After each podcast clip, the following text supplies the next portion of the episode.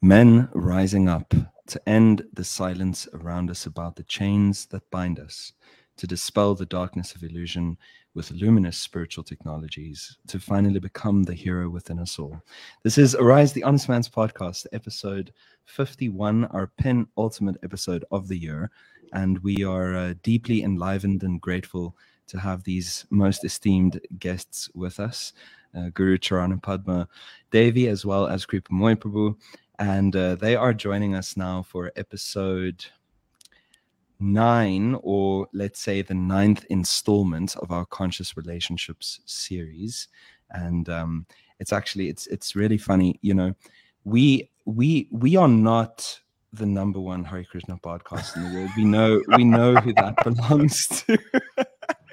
but um, you know, actually, Kripa Moipu and uh, and uh, Mother Guru they are currently in the house of our dear friend and brother Namras Prabhu. Um, you know, their daughter is Tulsi, who's married to Namras, and uh, then of course her lovely sister Jahnavi also. Um, so anyway, we're we're so fortunate to have you. Uh, as Jai was saying, um, this is going to be you're you're definitely the most senior couple we've featured so far for our conscious relationship series um somehow other we've we've only i think mukunda and madhurika were like the oldest couple and yeah. they're like they're like 40 somethings so um so yeah we're we're we're just incredibly enlivened at the prospect of you know soaking up your wisdom as jai says. And uh, yeah thank you so much for joining us and availing yourselves. We feel so honored that you asked us. For us to uh, feel confident to uh, you know, be on your podcast because we know you hit, you know, you hit to the core of the issues. we, we promise not to ask anything controversial for this episode. We just want your wisdom for how to have a successful relationship, as is common knowledge now in our community. Um, a huge percentage of our devotees don't survive their marriages um, and so the idea is so why talk about that? Let's highlight the successes and how what principles were applied for them to be successful. And you guys, I don't know how long have you guys been married for? Uh, next year it will be 40 years.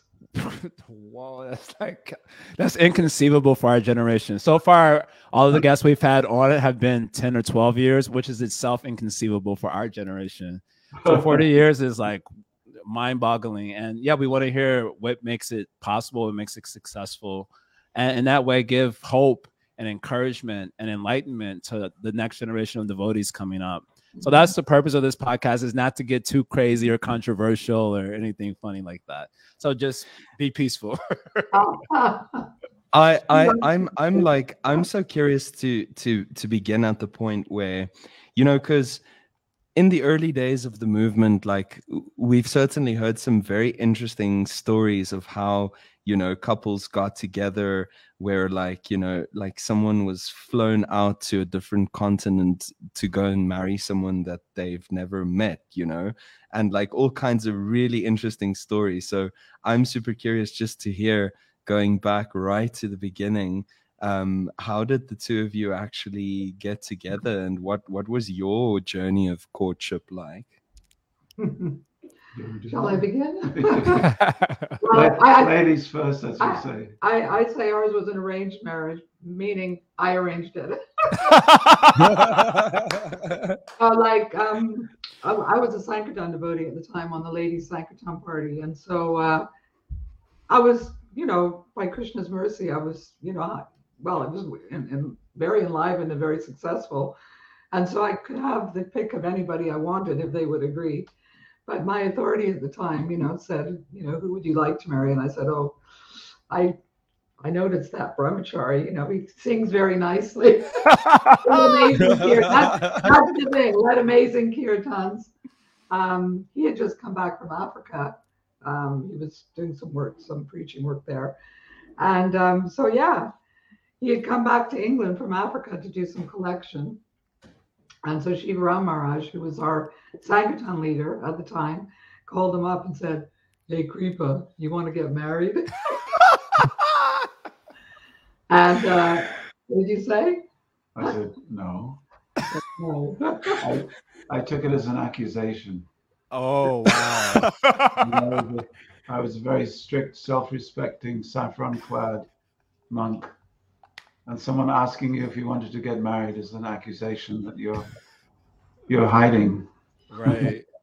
but so, um, yeah, but the seed was planted, and so um, it took some time, but in the end, uh, he agreed to it, and um, yeah, we had probably six months of courtship. That means I think you used to come over to the ladies' ashram house, and I used to make you fruit salad or something.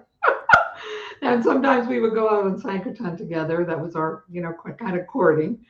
Um, but yeah, after six months, uh, we, we, we decided to go for it. And um, yeah, I mean, there were a lot of things going on at the time around, you know, you know, in, in the Yatra politically and all that, which I guess we kind of bonded over different things that were happening as well. But mm-hmm. one interesting thing was we had our astrology done because that was kind of the practice then, you know, to, to get your compatibility done. And it came back really good. And, you know, I, of course, you know, was quite attached. Um, but then we looked at the, you know, what he had put in the date, and he had actually got the date wrong. This was after. This was after we had been, you know, kind of associating or, you know, courting for like six months. And, you know, we were kind of right, right committed to it. So we, we sent it back and it came back really bad.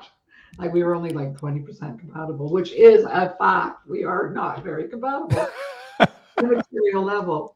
But you know, we just decided to go for it. And uh, yeah, so we did.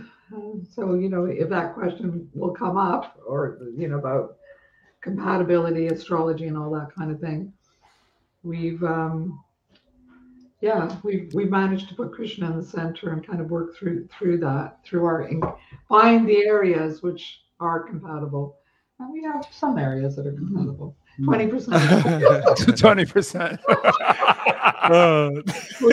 I focus on those.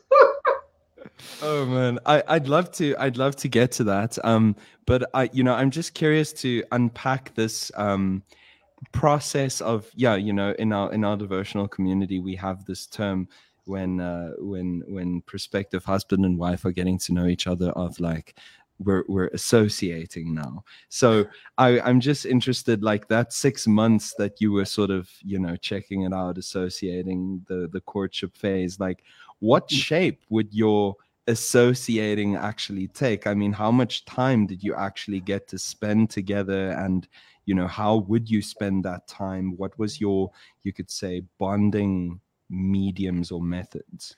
This is a this is a good question because in our generation associating has all sorts of money implications versus what we might hear from you. So this is a nice question.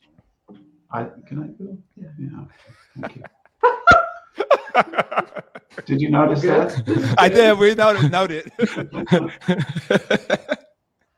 That's the secret of a happy marriage. He's only doing it for the camera. oh my god, you guys are so funny. Well, it was most unscientific, really.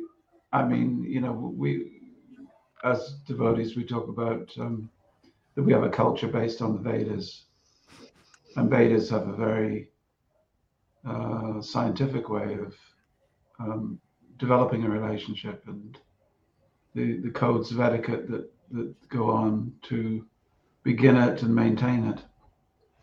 Hardly of any, uh, hardly any of which were of which were um, existing sort of at that time.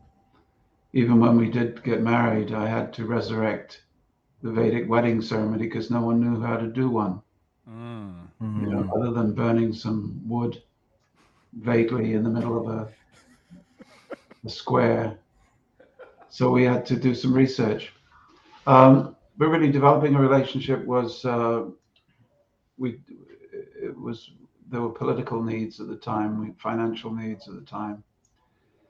We were ashram people, and so uh, we had a spiritual leadership crisis at the time, mm. which meant that we had a financial crisis which meant that we were the solution to the financial crisis. And that meant three years from the time we first met uh, until two, may, maybe three years after we got married, we were raising funds. So our association was raising funds together. or separately.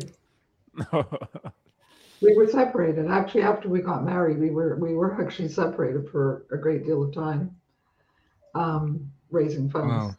The idea Wow. was the idea was you you should um, you should um, come together, but not too much.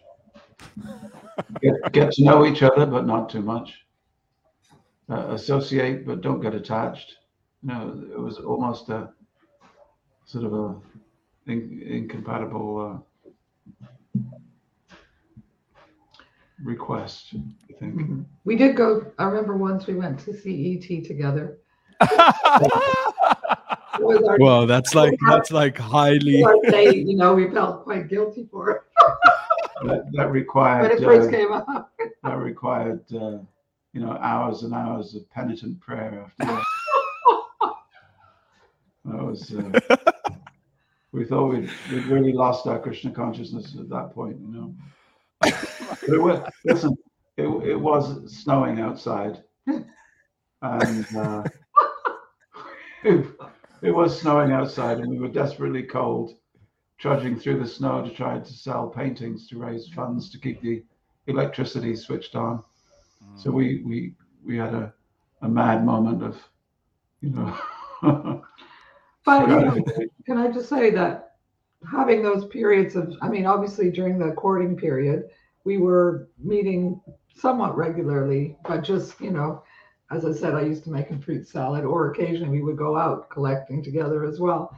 But after we got married, we had these periods of separation. And I think if, from my experience, I would say within a healthy relationship, it brought us closer together because having those periods of separation, I mean, and then once I had the children, you used to go to India sometimes, or you went to Hungary, or, or yeah, we had, and even now sometimes he stays out in the garden in a cabin. Just having sometimes some space and some period of separation has helped. I think it's helped our relationship Yeah. um, to you know be healthy. Hmm. In the, in the, do you know the British expression? It was very Jane Austen. no. Very, very Jane Austen means that um, a prospective husband and a prospective wife they communicate through gestures and tickets and fan movements and Mm, you know little courtesies and etiquettes and mm. it, it's it's not um, it's not meant for exploring the uh, the uh, more physically intimate side of life Hmm. because if Mm. you do that then you, it's not possible to make a cool decision Hmm. So in the beginning you're meant to um, getting to know the person means getting to know their values and what life with them would involve what they may like Mm. and then the rest can come later Mm. and can legitimately only come later. And perhaps that's the Mm. the defining difference per, between the last generation and this generation. Yes, I definitely got some questions on that. We we see today, but we'll we'll get to that, I'm sure. I have a, you know, just hearing your relationship, and this is one of our standard questions because I just find it interesting. It says in the West, um, they marry the girl that they love, but in the East, they love the girl that they marry. Yeah. Um, and I guess this is to express a difference between like a love orientation versus like a duty orientation towards relationship. Mhm. And from the what you've described just now to us in this process of courtship and marriage, it sounds like very much the latter, like a duty orientation. And you know, some affection is there also, but largely duty informed versus love informed. So I kind of was interested to hear about that dynamic, not only in your own relationship, but as a like as a metaphysical approach to relationship also. Which one is like most important or for you specifically, but in principle also? How does that yeah work out or play out or should play out? Mhm. Should I go? Mhm. You can go first. Well, you know, um, when I first met the devotees, I was 17. Mm, I had had no girlfriend, no sexual experiences, no intimate exchanges, no love. And so my inner core was you know, just a celibate student committed to God realization. Mm. Mm. From 17, I had been raised with the notion that living with a woman was, in in some sense, a uh, you know a second-rate, a second-rate uh, way of life. The best way of life was the uh, you know the celibate male, and um, I was a, a monk for eight years, and the thought of marriage never crossed my mind Mm. and the thought of love never crossed my mind because I looked at it philosophically and I tried to understand things that I'd been taught that love of God is the goal of life and anything else just gets in the way. So why become entangled in something that just would get in my way of the ultimate goal? Um, so when I did realize, and it, it, it comes with the realize it with the speed of a steam train, uh, you may not be a mar- you may you may not be a monk for the rest of your life. You have to very quickly understand that uh, there's a change of value is required. Mm. But even then, marriage was uppermost, and love was maybe it will come, maybe it won't. Mm. So there was there's liking a person, but falling in love. If I had waited until I fell in love with my dear wife, I might have been waiting 10, 15 years. That, that comes later. Mm. Uh, I think I'm living proof that love does arrive eventually. You, it's something that you have to wait for. And then when Mm. it comes, it takes the relationship onto a new level. Mhm. But if you demand, I Mm. must love this person, or this person must love me completely, uh, and then we make a commitment to each other, then you may be disappointed.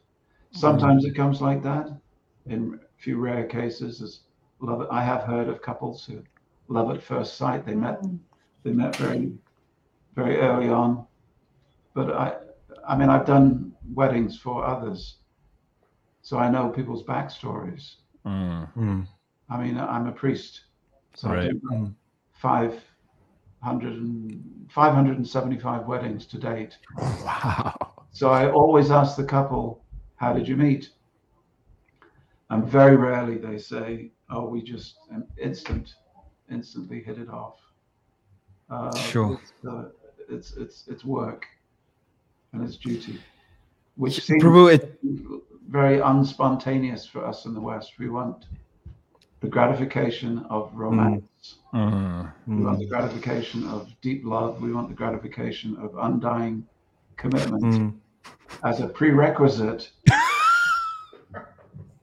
you know it's sort of like we want them to show a show them show me your qr code of deep commitment your, your double vaccination of uh, deep deep romantic deep romantic love. And then we will then we will let you in the door of marriage. Mm. I, I'm, it's not like that. Yeah. for most people it's not like that. So i think we have to peel back the layers of western appreciation or western expectations that this is how you form a relationship Mm. mm, and uh, we may get something in the reality of the situation Yeah. Yeah. I mean, we we have the op- not the opportunity, but we um, often get approached by couples who are struggling and and you know looking for counsel and advice. And sometimes they're couples who did come together out of love, and and it's just kind of degenerated into like I don't know, like they can't stand each other. So these are mm, that actually came together, chose each other as like partners, and then the relationship um, after time, after some time, just dwindled terribly. Um, I mean, I don't know if we. I mean, I was attached, but I don't know if we loved each other. I think definitely love grows. I think we all need help to maybe find, you know, in, in those in the days where there was only there was limited choice, you know. So somebody who wasn't kirtan lead, couldn't kirtan lead or gave good class, it was naturally that. But we did we needed help. we needed help from our elders, you know, to help to make it happen. with, Um, with, with Hare Krishna couples is a very very small gene pool Yeah, it is.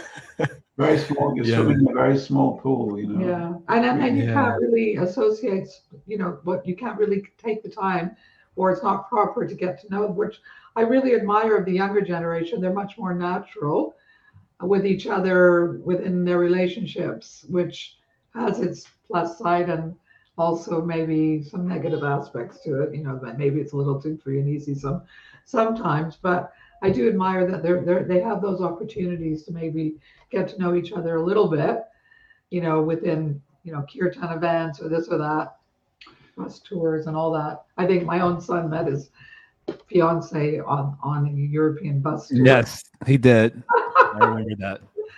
So that is like an opportunity to naturally kind of develop an attraction.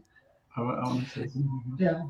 I just, just I was thinking that, um, you know, normally people look upon this word austerity as a bad word, but austerity or tapa tapasya is actually the keynote um, element in any ashram. It's more evident in the brahmachari ashram, but as soon as the brahmachari ashram comes to an end, some men lay aside this commitment to austerity, not Mhm. realizing that austerity is equally required in the Grihastha ashram. Mm. It's not a life of unlimited pizza parties and, you know, enjoyment and um, beards. You know, it- it's, uh, there is, uh, there's, also, there's on the austerity is that is that the relationship is overlain with the austerity of duty. Mm. So it means that you're mutual, you're in a, engaged in a relationship of love, yes, but a relationship of uh, where you're both serving this uh, a higher concept together. You're striving for self-realization together. Now, in the old days, I would have laughed at the idea that a man could be living with a woman for many years and still be striving for self-realization. the idea is that well, you, you know, if you're really striving for self-realization, don't live with the opposite sex. Mm. Obviously, that's incompatible. But having done it, I can tell you that if you do it properly, there's an equal amount of austerity in the Brahmacharya ashram as in the Grihastha ashram. Mm. All the ashrams have to have austerity as an element. It's just where you choose to fight your battles Mm. and how you fight. Uh, sure. Brilliant. I I must admit, I must admit, as I'm as I'm hearing you both um, express these notions, which you know, in relation to absolute truth, are self-evidently true. I I must say that the the the the star like I cannot actually describe in words how stark the contrast is with I I work full time as a relationship therapist, but Oh. like in the secular world, right? Wow. So like I deal with I deal with people in the secular world that are very much, you know, conducting these Kali Yuga kind of relationship dynamics. And it it's just everything that you're saying is like, yes, this is true, but for the absolute vast, vast, vast majority of people out there, there's just no way that they're ever going to be able to um to live in this way let alone like understand it because it's just so far removed from people's frame of reference. And it's like for me it's a it's a very interesting thing because i have to help people like from where they're at right? Like i've got to i've got to take where they're at and help them from there. Um but then you know so so that's kind of like one extreme. And then you could say like the notions that you're sharing here is largely the other extreme which has which which the two of you have uh, successfully embodied and practiced you know um, for the most part. So now i'm kind of thinking like you know you get like the the kind of like modern western approach or like way of approaching relationships where you know prabhu described it so humorously you know there has to be this full like deep seated full hearted you know loving sentiment and you just have to be completely bonkers about the other person and you know only then um uh, but so i'm kind of thinking like that's one extreme you're the other extreme. Now like the young generation like the current generation of young people who are just getting married or about to get married or have just gotten married like to me they're kind of like something in between because they are conditioned by these Western ways of being on the one hand, because it's been all around them, but on the other hand, they also hold like our, you know, values, our Hare Krishna values, you know, of of um you know being married and being together for the sake of reaching enlightenment together. So i kind of feel like they're somewhere in the middle. And having dealt with a lot of younger couples and helping a lot of people like where would you say in terms of courtship today like where is where is where is really the balance? Because these kind of like western conditionings are very real and a lot of people just can't live on this level of austerity you know and this level of like strictness and and sobriety it's just not viable for a lot of the young Mm-hmm. generation so how are they supposed to find the balance and not like you know what i mean Right.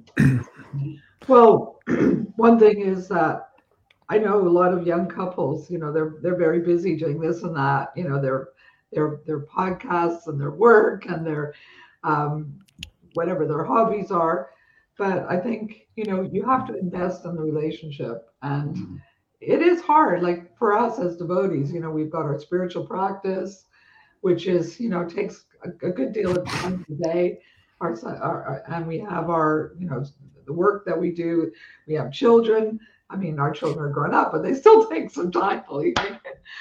um, but then, where to where where where's the time for us? So, I mean, we haven't always been successful, but we we do encourage others as we have tried ourselves to see that our relationship is part of our work, part of our service, and we have to invest in that. And you know, we Mm. have to, we have to bring some fun into that, some joy, some love. You know, whatever it is, whatever turns you on. You know, we we try we've tried to kind of go on dates together. You know, when we were younger, and we had the support of of uh, we didn't really have family support, but we had very close friends that supported us and caring for the kids, so we could actually go away together. And we do encourage others to do that as well, because otherwise, you know, everything can so quickly fall apart because everyone, every every individual just follows their their passions and their own needs and doesn't see the importance of really putting that time into the relationship. It's hard work sometimes. It is hard work. But you know, they say, you know, just the hard work smooths smooths our rough edges and, and makes us better individually and together. So um, yeah, but definitely it's harder if you don't put that time into the relationship. Mm. Yeah. Mhm. There's there's an interesting symbolism that um, I often quote to married couples at the time of their wedding, and it's that the um, the white cloth and the red cloth, which drape the bride and groom, are tied. The cloth is tied between them, and um, I joke with them that this is this is tying the knot. but the these two cloths together form a knot, and the knot has its own existence. Mm. That represents Vishnu, and your commitment of marriage is to Vishnu, and therefore you serving your marriage is a commitment to Vishnu. So this it's not just serving each other, but there's a third principle in the marriage, and that is your commitment. Your Mm. commitment, her commitment to him, and his commitment to her, and your commitment both to each other forms a triangle. And the apex of that triangle is the Lord, and therefore it is a religious duty to spend time with each other, maintaining the relationship. Mm. Not letting, but many people don't do the relationship maintenance. It's Mm. like having a vehicle, but never putting water, never putting oil. Uh, uh, you would Mm. not be able to drive that vehicle for very long. So if the marriage is the vehicle that takes you through life, you have to maintain it. How often does it take to be maintained? Well, Mhm. there's strategies for that. There's a lot of good books written on the subject, but marriage maintenance is almost as important, if not more important, than marriage preparation. Mm. Yeah. One one thing one thing we didn't talk about was was the preparation the, the area of preparation where you talk about um, sort of covert values as well as overt values, the things that really make you and this can be brought out by there's a few tests of a hundred or so questions each that you can ask each other. The, the many different versions of these, but to get to know each other um, is very important simple things like when we are married, who will do the washing up? When we are married, who will look after the children? When we are married, will we live in the city or in the country? These are things which the prospective partner may not reveal to you unless you ask the question. So when you are obliged to sit down and ask these questions, you will know a heck of a lot more about the other person. Then you decide whether it's right and proper and fitting for you at that moment to become romantic, to allow yourself to fall in love with that person.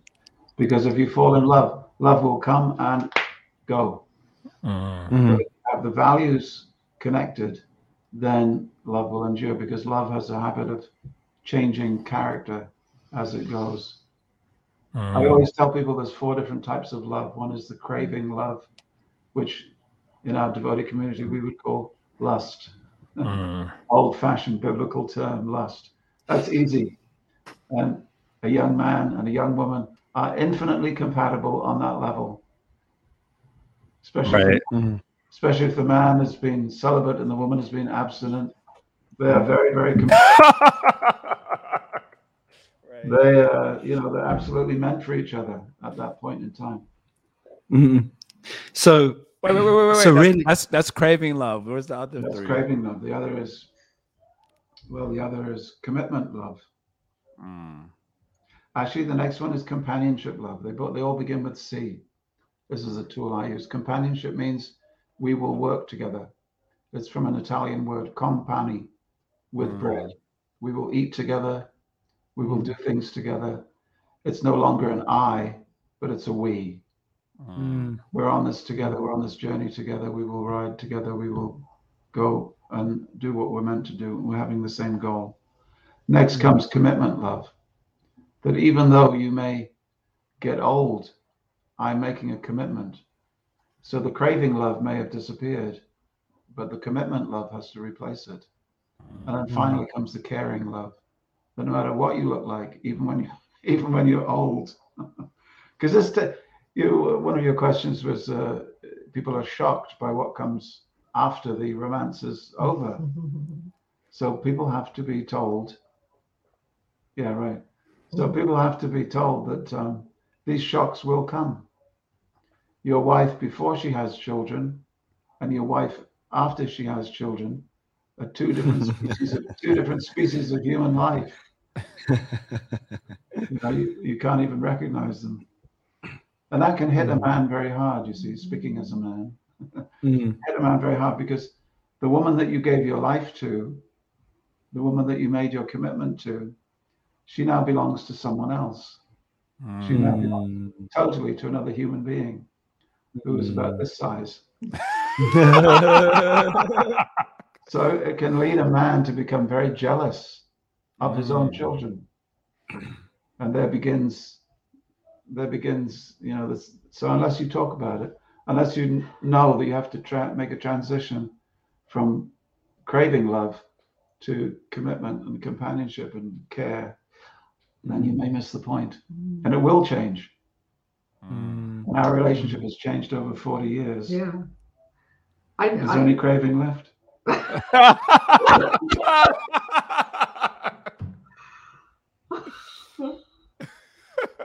Those are exactly the kind of uncomfortable questions that Mother Guru didn't want to hear.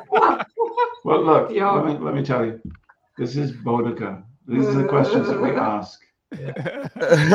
oh, Prabhu, you've understood. I mean, I, I came from a, a community and family where there was no question of, you know, divorce or, you know, there was no question of it. So when I got married, I, I that's I, I never thought it was a, an option.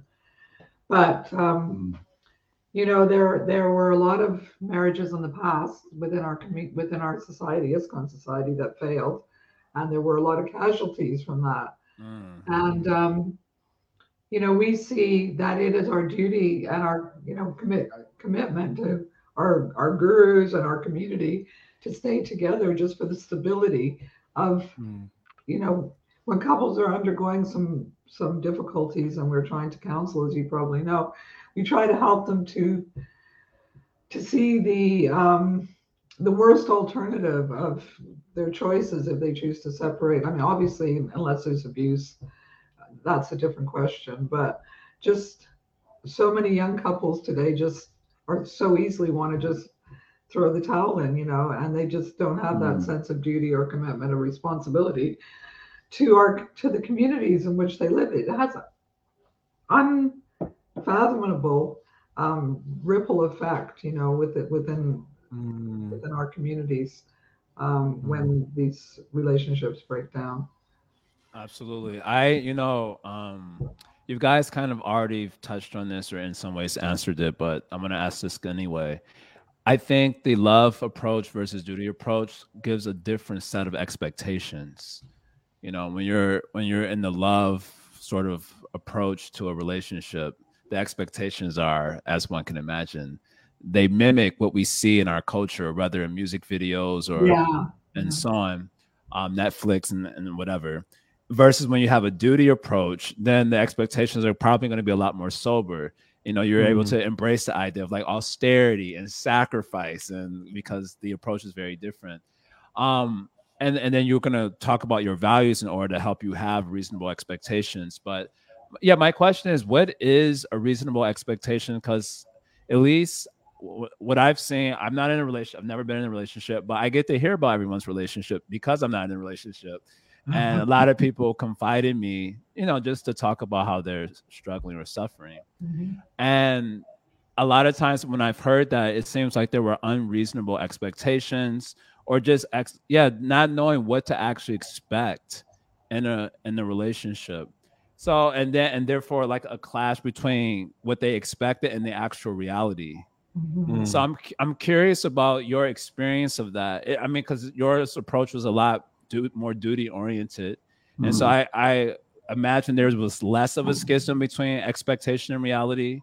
But I don't know. Maybe there was that experience also. And how does one navigate that experience? Because it seems like at least part of the reason why a lot of our relationships are failing in our community is because there's contact with that schism. Oh, this is not what I expected. And then Mhm. people throw in the towel. So how does one expertly or more skillfully navigate the the disorienting experience of an expectation not meeting reality? Uh, let me say something. I, I think expectation is created. Mm, I, we we may have had less of an expectation because we were the first generation. mm, Um, I knew very few people who were devotees of Krishna and married. So there wasn't the previous generation to talk to. right. There wasn't anybody to consult. Mm, and we were on our own. But I think the younger generation now, as you say, that they've been given two expectations. One is by outside culture, one is by inside culture. mm, And this is where it gets a little bit controversial because I think that outside culture has given the expectation that it, you know, it'll be fast and furious, but it may not, but it may not last. And in our internal culture is very heavily imprinted with the template of sannyas and renunciation mm, as being the highest possible human achievement. And I think that for to, to have a, a, a next generation of successful married couples, we may have to revise that a little in sending out very positive messages, creating expectations that it, it is possible to have a fulfilling, spiritual, spiritually oriented um, uh, life as a married person. Mm. Because if the outside environment is telling people that, um, you know, you'll enjoy it for a while and then you'll suffer, and the internal environment is telling people you'll enjoy life for a while, but then you'll suffer, and then you'll become detached. I mean, I I have known wedding ceremonies where a sannyasi will give a hard hitting message about the frailty of married life Okay. and uh, what sort of a beginning to a married life is that for any young couple? So I, I think within our own culture, we have to uh, a create healthy expectations by good training. Mhm. B support our young couples where they go through difficulties and not jump in and say, "Aha, we told you, married life, married life is a hotbed of suffering. You know, you should have known that. The hard knot of material attachment, because that gives no one anywhere to go. Mm. We have to provide them with positive role models Mhm. that they can work to emulate. Yeah, I, and um, you know, many men, for instance, may read things in the Bible, in our scriptures, you know, and and misinterpret them, you know, in terms of, you know, how they should treat the wife or or. But I think training, as you say, is very is key. But one thing also that I, um, what which I find really valuable, and I share with so many young couples, even though this is our closest, most intimate relationship, that you know, it shouldn't be a uh, a, a place that we just dump dump on each other. You know, we Mhm. have to really so important to have. Um, like I really value my my relationship with my God, my my sisters, my friends, my close friends. We have a little community of you know um, close. I call them my sisters, you know, because we're so close. You know, we share a lot, and we complain a lot about this and that that goes on, and for the men as well. I mean, it's much easier for ladies to do that than for men. I mean, you're creating an environment where men, which I, I really value, that where men can talk about issues openly. And I think that's absolutely wonderful. But I think it's so important that we don't just have each other, but that we actually take advantage of the, you know, friends and, and community around Yeah. us for support. Yeah. Because otherwise, if it's just the two of us, you know, just, I know sometimes, It's not. It's already incompatible. yeah. I understand that the, the Western idea Yeah. is that when male and female come together, it makes a sort of yin and yang. Yeah. And it makes a whole. I feel whole. Now I've met you. That's right. You are my everything. Yeah. You are my best friend. You, you know, which is which creates a problem in the first place. Mm. You know, the way people interact as husband and wife creates a problem. Mhm. Even sleeping in a double bed creates a problem. You know, the auras, the auras mix and become very similar. So people lose attraction because they're no longer different. They are subtly resembling, Mm. to resemble each other too much. So separation actually keeps the marriage stronger. Mm. Whereas often the the idea is that oh, you know, he's sleeping on the couch downstairs, she's sleeping upstairs. Oh, what's wrong with the marriage? well, You're Well, giving all our secrets away now.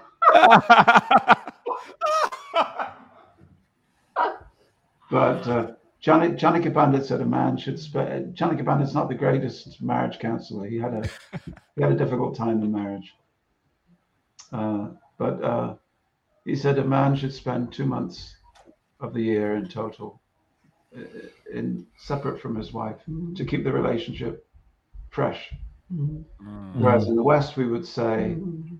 Oh, so much time a man is spending away from his mm. wife, obviously they're going to fall out of love. Well, if you're relying on that craving love to be the glue that sticks you together, then you will have a problem. Mm. But if you rely on the separation building the ultimate mm. commitment, then you have a, a, a more solid. Um, Yeah, I remember when I, I grilled Namras before he married Tulsi. And I was, you know, talking to him about this kind of idea. And he came up with it himself. I'm not expecting her to be the the you know the the fulfill you know like to, to make my my relation to make me you know 100% the better person you know that he, he understood that um, that we we have to look to other relationships around us Mm. to enrich the relationship we have if we have that i know um, i was talking to one couple and everybody respected the particular you know man you know when he was out and about doing this and that and his work. But at home he was just nasty and horrible. And it was almost like he didn't have a place to actually release particular emotions. So he just Mm. did it within the home. Whereas if he would have had uh, an, a vehicle by which he could do that then his home life would have been much more peaceful. Mm. so i think it's really really important. Mm, mm. Prabhu, a little bit earlier, you were, um, you know, pointing out how it's a it's a massive challenge for a man when. Uh, so there's there, you know, there's the saying that like women get married thinking that men will change, um, and uh, men get married thinking that women won't change, Yeah. but they do.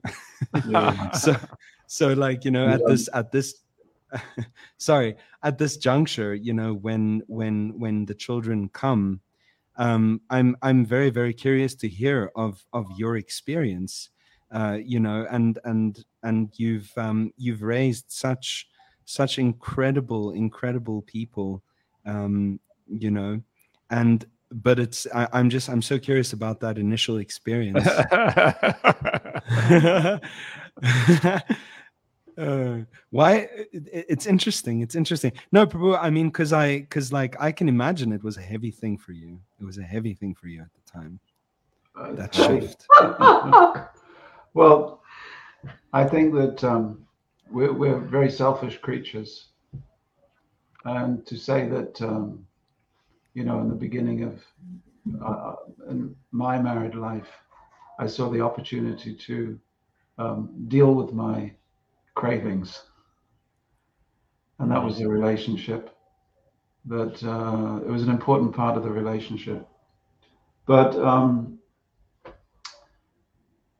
that objectifies the other person into a fulfiller of your um, physical expectations, Mm. which doesn't deal really with the transit that is inevitably going to take place. So the transit, the emotional arc that we follow in, in life is that um, if you're fruitful and you have children, the, the wife's body will no longer be uh, meeting your expectations of physical demands, which are in themselves very self-centered, me, very me orientated. But rather, it gives birth to a child whose every need is provided by this huge hormonal factory which your wife's body has become. Mm. So the beautiful form that you got married to has now become a form for feeding children. Hmm. You- And That's you, it. you're like you're like looking at Mother Guru like, is it okay? Can I continue?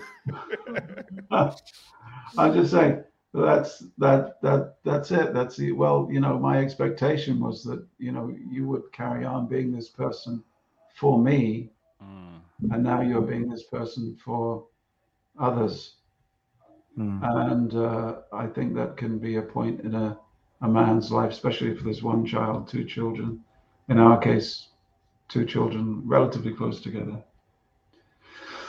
It may um, it change. It, there's an absolute demand to change relationships. So, so that transition, I would say, men need help at that point in their in their life. I saw my father really needed help in that place. I see other couples that we talk to, they need help at that point. It's a difficult point. The other point is the unfulfilled emotional, physical, and financial stuff, which we call midlife crisis, which comes after the shock of discovering that your wife's body is meant for the children, which, which is a different other point in the transit. And then another point is sort of in the late 50s, maybe late 50s, where really whatever it is that you are in your late 50s, unless you're a really late developer, that's who you are. That's who you've become. Mm. And at that point, you can turn inwards on yourself and you can think, well, you know, she's to blame for me not being everything I could have been. Mm. And she may look at she may look at her husband, the woman may look at the husband and say, Well, I could have been so much, was it were it not for you? So these these are key weak points, I would say, in a relationship that have to be the, the key areas of turbulence where you have to strap yourself into your seat, you know, tighten up your seatbelt. Mm. Don't get up to go to the restroom. Don't do anything. I think you're speaking from a man's perspective. Sure. Right. We want to hear. We want to hear. I know. we I, I, hear I your definitely, perspectives. I'm hearing this, and it's very interesting. But I- I think that's definitely. I mean, I think for a woman, it's very fulfilling. But in terms of expectations, I would say I know you talked talked about kind of the, you know, the the timeline of you know or different aspects of different periods in a relationship, but one thing about expectations is we we do expect our our husband or partner to be just absolutely everything. I gave up asking him to do DIY a long time ago because I realized that's Wait not they may not say the oh same thing. DIY. Do you call it DIY? Yeah, yeah, yeah. Hmm. Do it yourself. Yes, yes, yes, yes. Like being handy around the house. Yes. Yeah, yeah, exactly. That's my yeah. response when she asks me to do DIY. Do it yourself. But yeah, you know, it's like you we want our husband to be, you know, to be there to do do this, that, and the other. And you kind of fall into roles, but I mean, I just I just it's it's it's a difficult thing, but we really do have to honor with each other the things that we're good at doing. And so in each relationship it may be different. You know, in some relationships the man might do the cooking or but you know, it's having unreal expectations and honoring the things Mm. I know he's a brilliant writer, he's a brilliant speaker. So let me allow him the space to do that. It is frustrating and you do nag them a bit, but you know, you just have to come to that place of peace and just, um, yeah, see for the higher good, uh, you know, that, um, you know, you, Mm. you kind of manage to, to make things work and you fall into the roles that, that you do. Mm, mm, mm. Okay, we want to know how. I really want to know this. Oh, sorry. I really. Uh, um, Yeah. Okay. Okay. Go. Go. Go. go. okay, you go. Go, You go, go. It's related no, no. the I mean, thing. I'm just yes, yes. I'm just distilling things and um and like or digesting and and and it seems to me it seems to me like like really i mean prabhu you were also mm. speaking this about this a lot is like very very clearly communicated expectations both on like principles and details both on like covert and overt values. Like knowing that life on a practical level is very very demanding and you need to have the conversations about how you're going to navigate it and and like you know you're saying you've got these key areas of turbulence um and basically the way to deal with it is to know that it's coming Yeah. and and to know what what what is what you're what you're in for and then to be um somehow or other prepared and equipped to deal with it for what it is when it does come um that's just yeah that's just what i'm taking away and i just want to reflect Mm. that back Yeah, no, you Nice. you understood that. I mean, you, you understand this anyway, but it's it's getting it over to young couples that they may not be that different from the last generation. Mm, The whole mm, thing- mm, mm, The whole thing of postmodernism is that everybody feels that they're different from their parents' generation, yeah Right. Right. when Yeah, really yeah. they just they're, they're pretty much the same. but Mm, without the training that goes with it.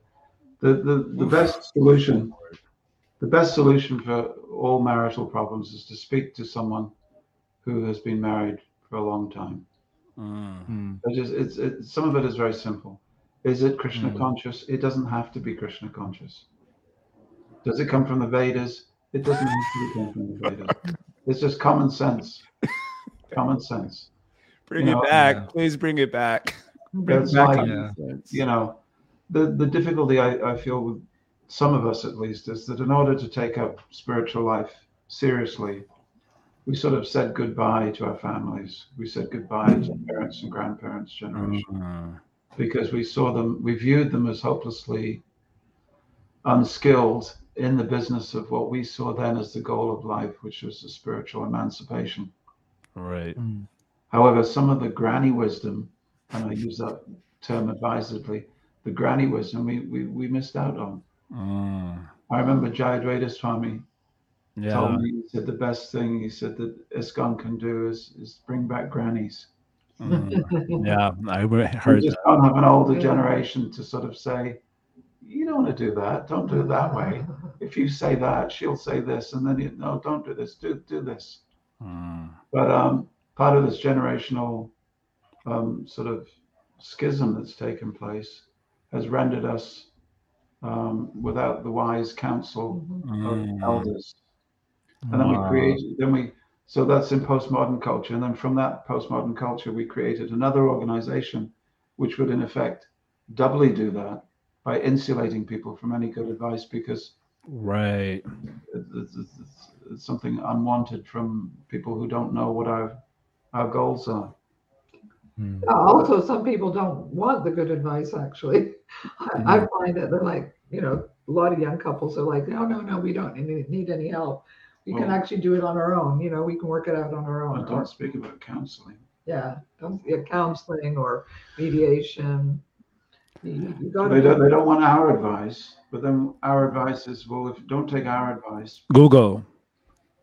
Go to, um, you know, go to yeah. go to a trained Yeah. counselor or a therapist to help you deal with your childhood issues, perhaps that you're now mentally projecting onto your relationship. And they don't want to go, no, no, no, it's too, they want to sort it out themselves. Mhm. But of course, you you can't heal a broken leg by yourself, and you can't heal a broken relationship by yourself. You need a therapist of some kind. Mm. But the- Mm. it's- many couples, they say they don't want to, Yeah. they're, they're not interested. Mm. Good luck. Mm. I'm curious about the um not curious. This is a follow up with the children, the children question. I think one of the s- s- I- kind of a unique characteristic I would say of our generation is we're having less kids. We're not into the kid thing so much. Mm. Um, and that's definitely true for the secular world, probably for obvious reasons. But Yeah. I think I think our culture by osmosis we've also gotten a lot of that where people are like just not into children and okay fine you're not into children but they also don't see having children as like the duty not only to your own Mm. relationship but your duty to the greater community like any Mhm. society that likes itself needs wants it to continue which means you got to have children to continue it so i'm Yeah. kind of curious about maybe your wisdom or advice about the importance of children not only to the relationship itself but also to the greater community that you would hope chil- you know that you would hope to survive in the Mhm. future and yeah how did having children for you all change like how did that change your relationship that you've already spoken a little bit about that but maybe a little bit more Mm. and we also want to know how did you raise such wonderful children like Jahnavi and Tulsi. I mean, I'm cl- very close to Jahnavi, and I know Tulsi also very well, and I'm very like I'm in love with both of them. So we want to, I want to hear that too. But maybe this first question, just yeah, confronting the whole children's question, and that, Yeah. Why people don't have children. Why people? Yeah, I don't. I don't know. I mean, it is hard work. I said to Tulsi the other day. I said, I don't think I'm good. I mean, obviously, I've raised three three children, but you know, going back to it now, over sixty plus years, it's, it's it is really really hard work. She's like, this is my today today. But I mean, for us, we had we had the temple just a mile away. We had lots of friends around. Mm, Um, Did we ever think of not having children? I mean, I wanted to. I had. A, some people don't have a desire so much. I have a strong desire to have children. mm, but I just. I, I what I didn't understand then, what I do understand now, is that how how it's this culture of bhakti, Krishna consciousness, going to go on without the next generation. Right. It's not. It's not. Um, so I I mean I guess mine was a selfish thing. I I just I mean I didn't when I first joined the temple. I I joined the temple and all the ladies wanted to get married, and I'm like, you're all out of it, like you know. um, but you know, years later, I had a strong desire to get married and a very strong desire to have children. I think it's just a natural thing that comes, but for some it doesn't. So, you know, there are some couples, but I do notice that a lot of couples, they have one child and then I don't know if it's the pace of life, you know, that, you know, and, and the demands to maintain themselves and, or their, their, I don't know what it is, why, why they, they just tell can't. what it is. I mean, look at the previous generation, like my mother came from a family of, um, eight or nine children, I think. I don't Yeah, know how, mine how- too. yeah, how the, the, the capacity of the mothers. I my, mean, my mother came from a family of seven. seven, absolutely. And you know, I I had three, and I was like, three is a lot more than two. And we had we didn't have family, but we had a lot of close friends. And I would definitely say that my children would not be what they were today without the community at Bhaktivedanta Manor in London. Um, Mm, Definitely, like you know, they used to go down there. They- Takes a village. it takes a village. They have they have so many Absolutely. Aunties and and and uncles and well wishers, and there was so much opportunity. when it got too much, send them down to the manor. You know, whether they were in the dramas or cleaning the toilets or or helping with this or that. It, it, really took the edge off. I think mm. I think I know when my family came for Tulsi and Namras's wedding, because a lot of people don't live in kind of big supportive communities they were overwhelmed to see the, the, the support of the community. Mm. And I just feel so fortunate that we've had that for our children. And um, it's hard that I don't know where there's not that many communities here in North America, um, in England in Europe. There's a few wonderful communities. So I think it, it is really vital. I mean, it was really vital for us. I can't take all credit for my children. That's Yeah. that's for sure. But we did we did pray very hard, and I know um, Srila Prabhupada mentions it so many times in the Bhagavatam about you know really um, um, praying and having a very very um, focused you know meditation when conceiving children, and I I would say that we definitely tried to do that and pray pray for souls who would you know really um, you know come into this world as their as their last life you know um, in the material realm. So i don't know if our, our our prayers have been answered but we feel very blessed and very graced with the wonderful children that you know that we've had um, and they're they're just carrying on from their past lives you know they're teaching us now that's for sure they're they are definitely it's such a what i would say to young couples it is just the most incredibly um, difficult, but incredibly enriching, enlivening, and educational. I mean, um, what even little Gorchandra or Chandri, the things he comes out with, you know, the questions he was just asking the other day about death and this and that. I mean, it, it, it's actually incredible where these souls are coming from and the depth they have. I, I, I think there's a um, there's a an anxiety in uh, um, I was going to say white white people, but probably North European people, North American people, maybe white North American people, of just not being sure of reproducing themselves because they're not sure about the culture that they've created for themselves. Yes. Yes. It's sort of a turn it there's a questioning whether you call it what do you call it modern terminology but White guilt. white guilt there's wokeism there's a, a paralyzing there's a paralysis going on within the northern cultures which makes people very doubtful about the entire culture itself. We're not sure where we're going. We're not sure why we're here. Why would we then reproduce ourselves and Mm. com- further compound the problem? That's one element. Second element is the industrial revolution Mm. which has crushed people into cities, whereby to have a house in the city, both the husband and the wife have to work. Third element, sexual liberation of the 1960s, which has made it possible to have um, sexual enjoyment without reproduction, which is seen to be a liberating factor and is part of the feminist movement.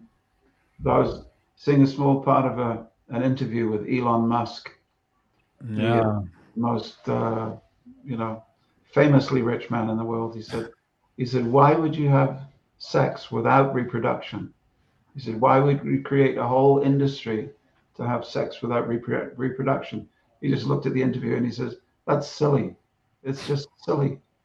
You know, nature has created sex, the enjoyment of sex, as a sort of counterweight to the responsibilities of having children. Mm. Mhm. Uh, Nature itself wants to reproduce itself using Mhm. it. Mhm. Uh, why would you not? He has eight children.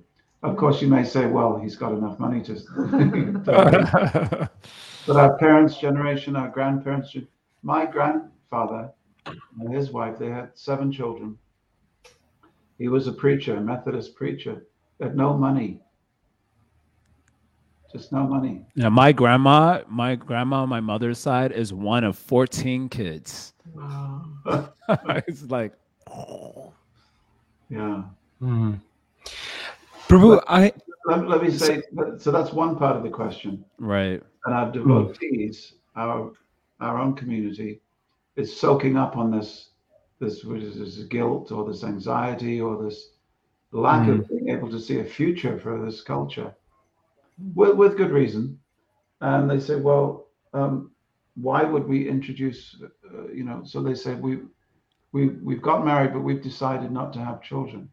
To which my immediate response is, that's not your choice. Mm. It's not your choice not to have children. If you wanted not to have children, choose not to have sex. Be be celibate, because children are the natural byproduct. But we in in the modern world we've created this whole uh, uh, vocabulary around. you know, are you, are you protected? Ah, Are you having are you having protected sex? Oh my god! Isn't it? Are you having protected sex It means that are you having sex where there's absolutely no chance that you'll ever have children? right? Is it protected? In other words, the great danger, the great danger that's there for you is if you know you get pregnant. Or are you practicing are you practicing safe sex? In other words, safe sex is where there's no children. Unsafe sex is where there's a possibility of children.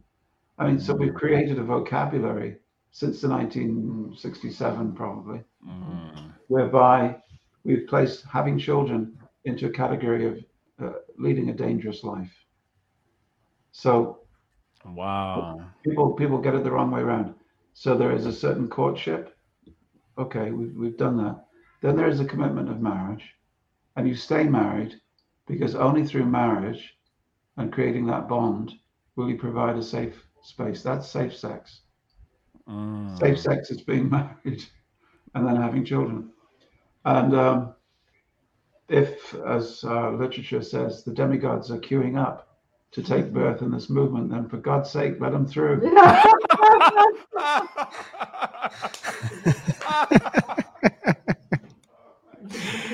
oh touche. well said. yeah, uh, I'm I'm I'm so curious about this. Um, you know, because we we've certainly seen that. You know, many of the um, many of the of the first generation born from from from Prab- Prabhupada disciples went through like very very adverse childhood experiences and Mm. were kind of like traumatized in in different ways and it it was almost like some of our core philosophical notions you know especially concerning renunciation and you know like the heaviness on women in the shastras that you know that was blown out of proportion and whatever you know pile all the kids into gurukul you know the, you have preaching sankirtan responsibilities. Point is like lots of those first generation kids grew up being highly traumatized individuals and um, you know it, it it's just it's just rough reality to face. But you know we we we look at we look at your kids who you know and jai knows them personally. I i haven't um had the fortune of meeting them personally yet but who are incredibly like well balanced um uh, individuals seemingly. And so i'm very curious i mean mother guru has has expressed like her very natural desire to have kids and prabhu i mean i assume that it was it was an agreed thing you you decided to do it together but from like, like And I, I, but had, so, so- I, I had a hand in it. but uh, you know it's uh, you know i'm just thinking like in the context like in the social milieu of like the, the those like very early days where you know there was a very kind of like hardline mentality um you know around renunciation. It's almost like you kind of like begrudgingly get married and and have kids and have the whole thing. I'm curious as a young man as a young father Prabhu, like when when Jahnavi is the oldest right?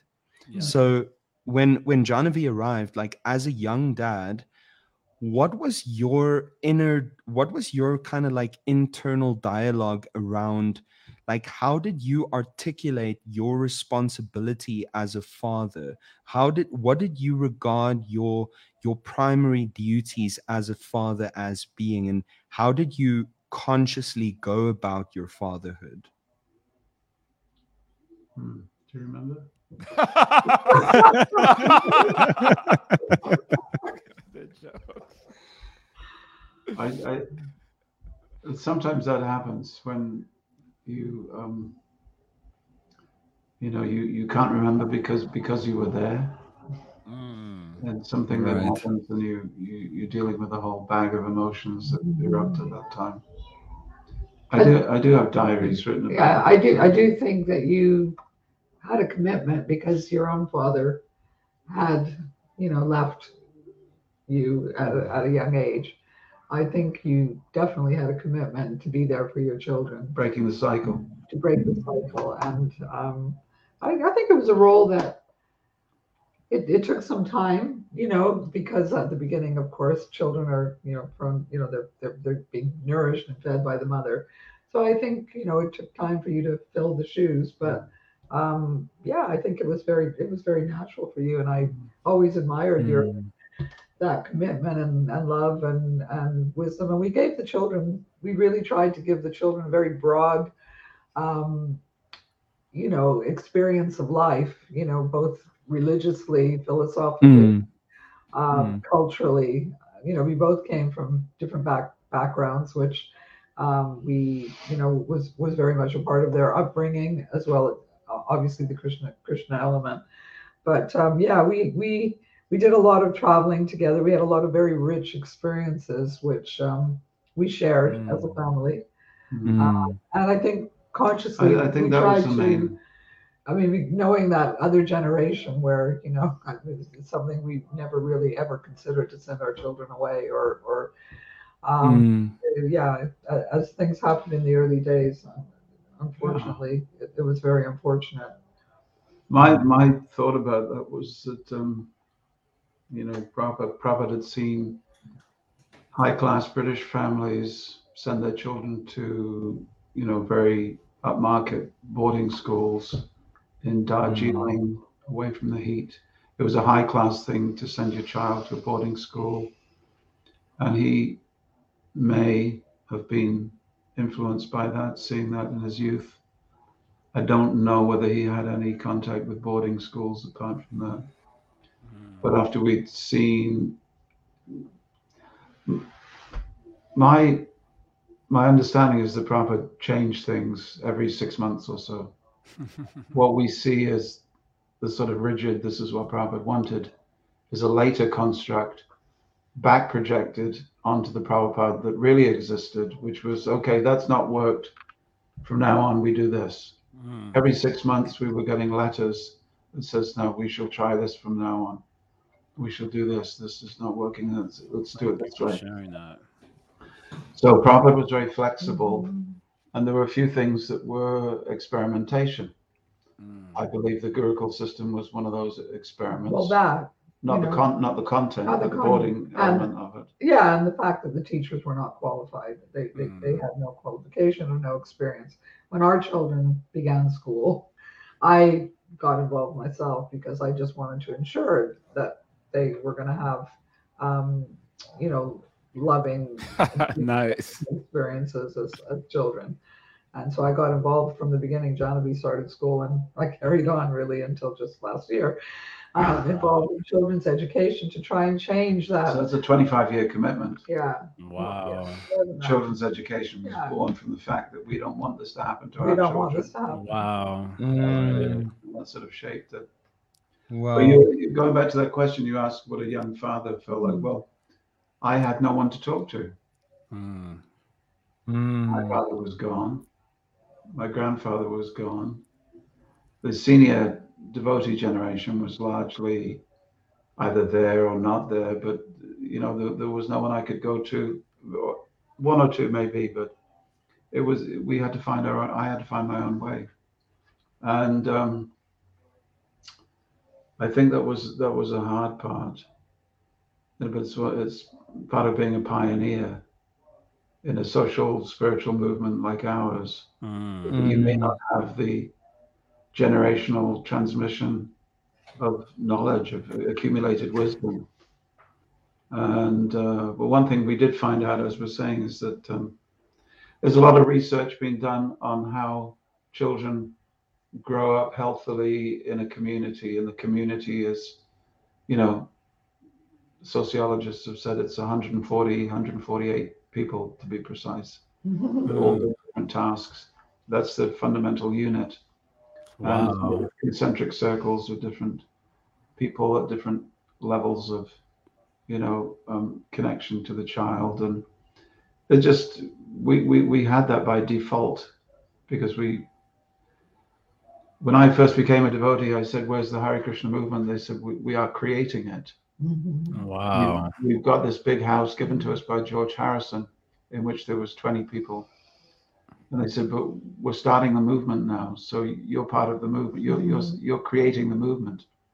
So in my head, as a young man, was there wasn't a Hare Krishna movement to take advantage of or to really join as a, as a, as a few people, or there wasn't really a Hare Krishna movement to blame when things went wrong Right. I, I, I was the Hare Krishna movement, or I was responsible for creating it.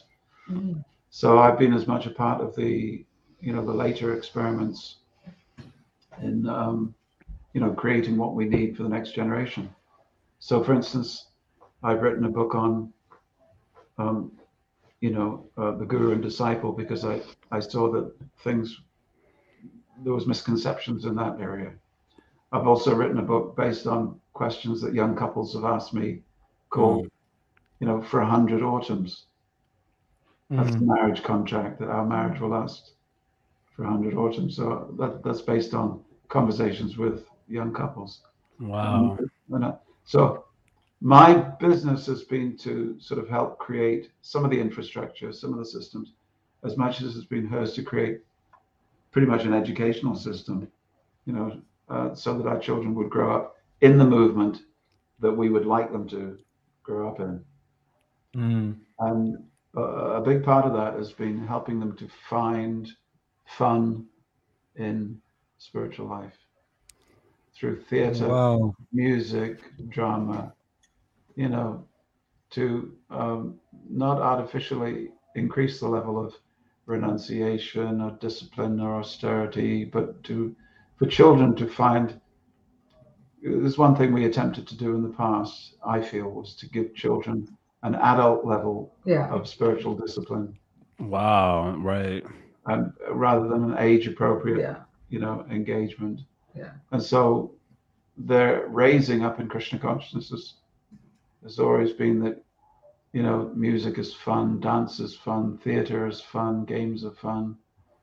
Uh, what else? Cooking Well, is fun. yeah, but All these also different elements. to- Of, Yeah. Also to give them, you know, educational qualification and, and so that they can also contribute to the world in whatever way. It could be spiritually through helping people through meditation, or it could be through you know being a lawyer or whatever. You know, uh, not the lawyers, you know, but like making a contribution to society, whereas before it was Right. like okay, we're, we're not, you know, a lot of young Gurukul children felt that they didn't get a proper education. And right. they, you know, they they came out of Gurukul with no skills. Because all the good people are in here. Yeah. And all the bad people are out That's there. That's right. It was all Right. armies and this and that. Which yeah. is not the reality of the situation. And as soon as they're old enough to understand that that's not true, everything that you've ever Prob- taught them, everything that you've ever taught them is highly suspect. right. right. Mm. Um, this is a weird. I'm only thinking of this question now because I want to respect your time. I think you have to go soon, but um, Mm. I'm kind of. I mean, 40 years is an epic for our generation, and um, and it's an amazing. Uh, it's an amazing achievement, honestly. And I'm kind of just wanting to hear, like, your own appreciation of the other after watching and being with each other and watching each other for 40 years. And.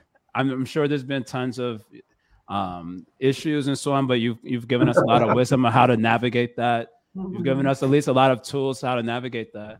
And I'm I don't know, just it's just coming in my heart to ask that. I'm touched hearing from both of you. It's coming in my Mhm. heart to ask this like what are some of the yeah kind of core appreciations after 40 years together, which is an amazing achievement. Can I just say, well, before we begin that, I spoke to I spoke to George Harrison's wife. Uh, And I said, You're married for a long time. She said, Yes, it's easy to stay married for a long time. I said, What's the secret? She said, Just don't get divorced. Wow. oh, mm. But anyway, yeah. Well, You, you- I really appreciate that my husband only spends money on books. Not a spender. He lets me manage the finance, and he only spends money on books. Which how can I complain if he spends money on books? Um, so you know, because some men they just whittle away. You know, they they're just free and easy with money and all that, or maybe some women are as well. But um, I appreciate that. I appreciate my husband's honesty. Um, he's a very honest, really honest person. Like he never even likes to return something to a shop because he feels like it's like I bought it. Huh? So he's just like a totally um, uh, has so much integrity and honesty. The integrity really I appreciate, and obviously, as you've heard today, his his ability to deeply reflect on on on issues um, in a very balanced way.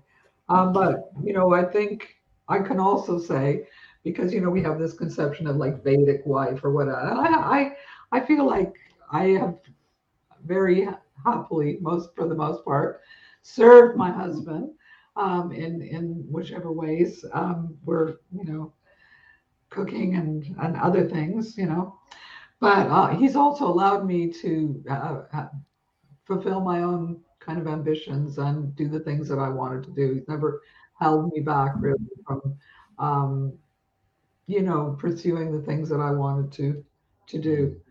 And I really um, honor and appreciate that that you you know you allowed me. We did work together for many years, um, doing you know congregational preaching work and uh, ministering to the community, and we still do that but he allowed me to kind of, you know, um, yeah, sometimes it worked, sometimes it didn't work. You know, sometimes couples work well together.